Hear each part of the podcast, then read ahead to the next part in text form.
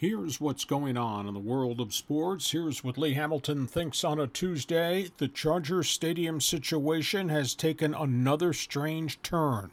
The task force committee proposing Monday afternoon a $1.1 billion football stadium with the potential to make 1.4 billion in revenue yearly. City Council will put in 121 million, as will the county. They've asked the Chargers for 300 million, the NFL for 200 million. They're going to charge 10 years, 10 million dollars in rent each year for the team. They hope to raise $225 million in sale of adjacent Qualcomm land. They're going to raise 125 million through PSL sales, and the PSL fees could range from 1,000 to $3,500 per seat for the fans. They're also asking for $1.5 million in rent from San Diego State, the Holiday Bowl, and the Poinsettia Bowl. The city retains the right to sell the other 136 acres on the Qualcomm site for additional development. Fans would pay $5 surcharges on each ticket purchase, $2 surcharge to park in the lot. City would also retire $52 million in back bonds owed on the Q renovation from years ago and then convert that new money to the new stadium. There will be no public vote because there will be no taxpayer dollars involved. Mayor Kevin Faulconer says he wants the Chargers to open negotiations beginning June the 1st. As for the team, it would receive 50% of the PSL money, that's about 60 million.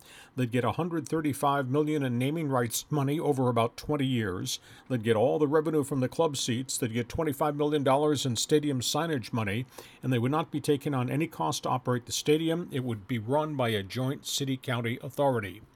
Meanwhile, the stadium will be built by Meis Architects. They're the ones that have designed, des- designed NFL stadiums in Cincinnati and Philadelphia and are currently working on a mega stadium for AS Roma, the Italian soccer team. It'd be a 65,000 seat stadium that would be built 28 feet below ground level. The field and the lower bowl would be below ground. There'd be a fabric cover atop the stadium as a sun shield. There'll be 100 skyboxes, and they could add 10,000 additional end zone seats for a Super Bowl, taking the capacity to 75,000. The architects say they need a 30 month construction plan. They said they could turn the first shovel of dirt in January 2017 that opened the stadium 2020. On top of all that, Dean Spanos, in the midst of the stadium press conference, announced he was turning over day to day business control of the team to his 36 year old son AJ as president. Then late Monday night, Spanos hired ex 49er president Carmen Policy to oversee the Carson Stadium project. It begs the question is Spanos trying to play both sides against the middle? Does he really want to stay in San Diego, or does he just want to put more money in his pocket? Elsewhere around the NFL in St. Louis, nine aldermen are demanding public funding proposals for $450 million in public funding be put up to a public vote. This is all part of the new plan for the Rams Stadium to keep that team in St. Louis. The task force says they don't need the vote because it's not a new tax in St. Louis, but rather an extension of the current bonding proposal.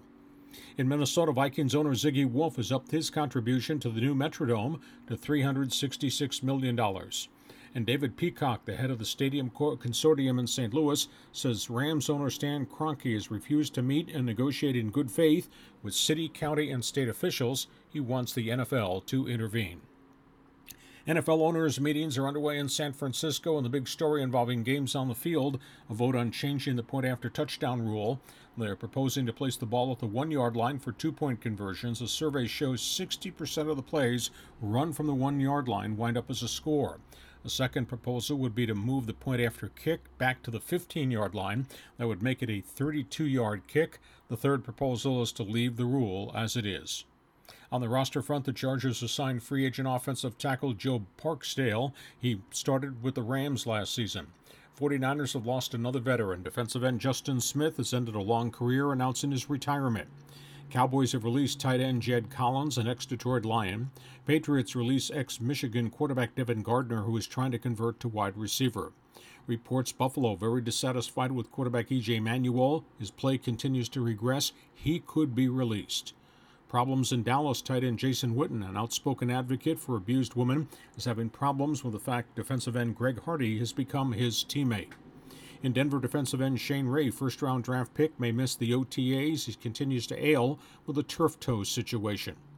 On the roster front, the Saints have brought in free agent Tampa Bay defensive end Da'Quan Bowers, tight end Chase Coffman, formerly of the Bengals, and ex Cowboy offensive tackle Pat McQuistan. Saints did sign veteran free agent wide receiver Josh Morgan, an ex Baltimore Raven.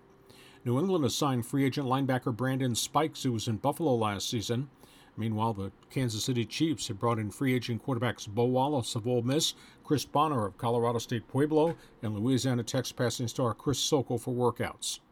Montreal of the CFL, the Alouettes have signed free agent quarterback Rakeem Cato threw a record setting 124 touchdowns in his career at Marshall University.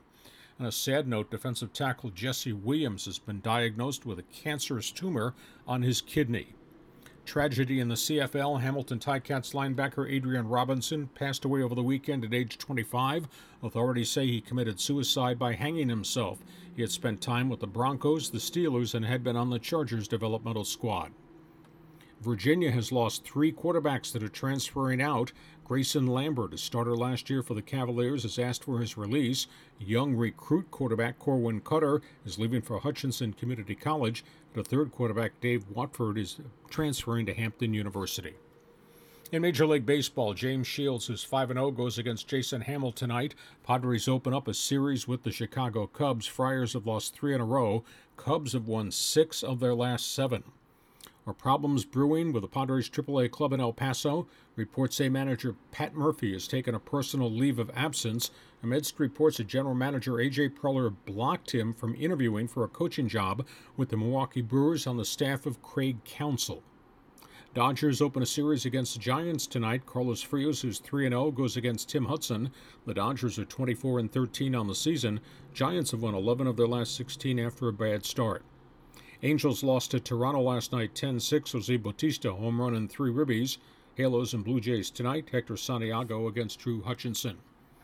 Athletics wound up beating the Houston Astros last night. Brett Lawrie with an RBI single. John Mayberry, an RBI in the 14th inning for the Mets as they knocked off the St. Louis Cardinals. Carlos Gomez and Aramis Ramirez hit solo homers as Milwaukee beat Detroit. David Peralta with an RBI double in the 13th gave the Diamondbacks a win over the Miami Marlins. Corey Kluber struck out 12 batters but wound up losing as the White Sox beat the Indians. Kluber's got 30 strikeouts in his last two starts, and Ryan Howard had an RBI single in the Phillies' win over Colorado.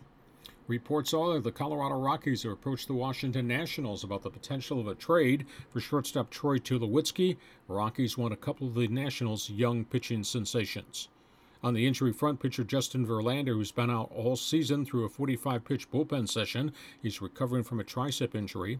Orioles have lost pitcher Bud Norris. He goes on the DL with bronchitis. Carlos Gomez has returned to the lineup a day after getting beamed on the helmet by a 97 mile an hour fastball in a Milwaukee Brewers game. Masahiro Tanaka, 29 pitch simulated game, no setbacks with his injured forearm. He looks like he's ready to come off the Yankees' disabled list. In basketball, the owner of the Clippers, Steve Ballmer, got involved in a profanity laced locker room tirade after his team was knocked out of the playoffs Sunday by the Houston Rockets. Lakers NBA draft lottery is tonight. If the Lakers wind up with the top five pick, they retain the choice. If they fall to pick six through nine, they're going to have to trade the pick to the Philadelphia 76ers, part of the Steve Nash deal. Knickerbockers have the best chance of getting either the first or second pick because of their 17 and 65 season. Golden State Warriors, Houston Rockets open the Western Conference Finals tonight. The Splash Brothers, Steph Curry, Klay Thompson go against Clinch City, and James Harden and Dwight Howard. Cleveland Cavaliers open the Eastern Conference Finals. That will be tomorrow night. Meanwhile, in hockey, the Anaheim Ducks, Chicago Blackhawks. Ducks go for their second straight win tonight. Last night, the New York Rangers got beat at home, losing to Tampa Bay. Tyler Johnson scored a hat trick, three goals in the victory. Tampa steals home ice advantage back. Series is tied 1 1 going to the Suncoast. Philadelphia Flyers have hired Dave Hakstol of the University of North Dakota as their new head coach. Detroit has asked Mike Babcock, their coach, to make a decision on their contract offer by Wednesday. Babcock is interviewing for other jobs. Indy 500 officials met again on Monday to discuss the ongoing concerns with the aerodynamic packages after three Chevy cars flipped over in practice late last week. Questions remain about Chevy using a smaller rear wing and smaller side pods that have led to the very unstable situation. Honda has not had problems with air getting underneath their cars, causing them to get airborne. That's it. That's what's going on in the world of sports. That's what Lee Hamilton thinks on a Tuesday.